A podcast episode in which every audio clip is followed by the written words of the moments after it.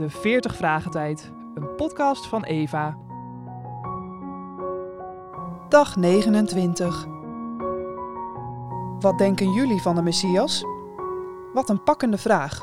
Wat zou ik kunnen zeggen? We lezen Lucas 20, vers 41 tot en met Lucas 21, vers 4. Jezus zei: De mensen zeggen dat de Messias een zoon van David is. Maar luister eens wat David zelf heeft gezegd over de Messias. God zei tegen mijn Heer: Kom naast mij zitten, aan de rechterkant. Ik zal je vijanden diep voor jou laten buigen. Dit is wat David in het boek Psalmen heeft gezegd. David zelf noemde de Messias dus zijn Heer. Hoe kan de Messias dan gelijk Davids zoon zijn? Terwijl het hele volk het kon horen, zei Jezus tegen zijn leerlingen: Pas op voor de wetsleraren. Zij lopen graag rond in deftige kleren. Ze willen beleefd begroet worden op straat. Ze willen de beste plaatsen hebben in de synagoge. En ze willen de mooiste plaatsen krijgen bij een feestelijke maaltijd. Ze doen alsof ze uren aan het bidden zijn, maar ondertussen pakken ze het bezit van weduwen af. God zal de wetsleraren extra streng straffen. In de tempel keek Jezus naar de rijke mensen die geld in de geldkist deden. Hij zag ook een arme weduwe. Zij deed twee muntjes in de geldkist. Die waren bijna niets waard. Toen zei Jezus: Luister goed naar mijn woorden. Die arme vrouw heeft het meest gegeven van allemaal. Want de anderen gaven een deel van het geld dat ze over hadden. Maar die vrouw gaf geld dat ze niet kon missen. Al het geld dat ze had, was geld waar ze van moest leven. Wat denken jullie van de Messias? Wat een pakkende vraag. Wat zou ik kunnen zeggen? Het antwoord. Na de strikvragen komt Jezus verrassend zelf met een vraag. Wat denkt u over de Christus? Christus is een Griekse term voor Messias, de gezalfde koning van Israël. Jezus doelde daarmee op zichzelf en de Fariseeën beseften dat heel goed. Dit vraagt Jezus. Wiens zoon is de Messias?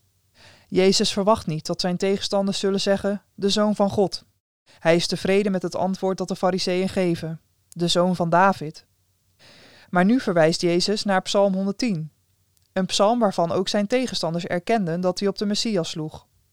De Heere heeft tot mijn Heere gesproken, zit aan mijn rechterhand, enzovoort. Hier spreekt David over de Messias, merkwaardig genoeg als mijn Heer. Hoe kan dat nou? vraagt Jezus. Hoe kan David iemand die zijn eigen nakomeling is, zijn Heer noemen? Dat doe je toch niet met iemand die jouw zoon of nazaat is? Het is wel duidelijk dat Jezus wil zeggen tegen de Fariseeën: Onderschatten jullie de Messias niet? Zeker, de Messias is nazaat van koning David en dat betekent een hoge status. Maar is de Messias niet meer dan dat?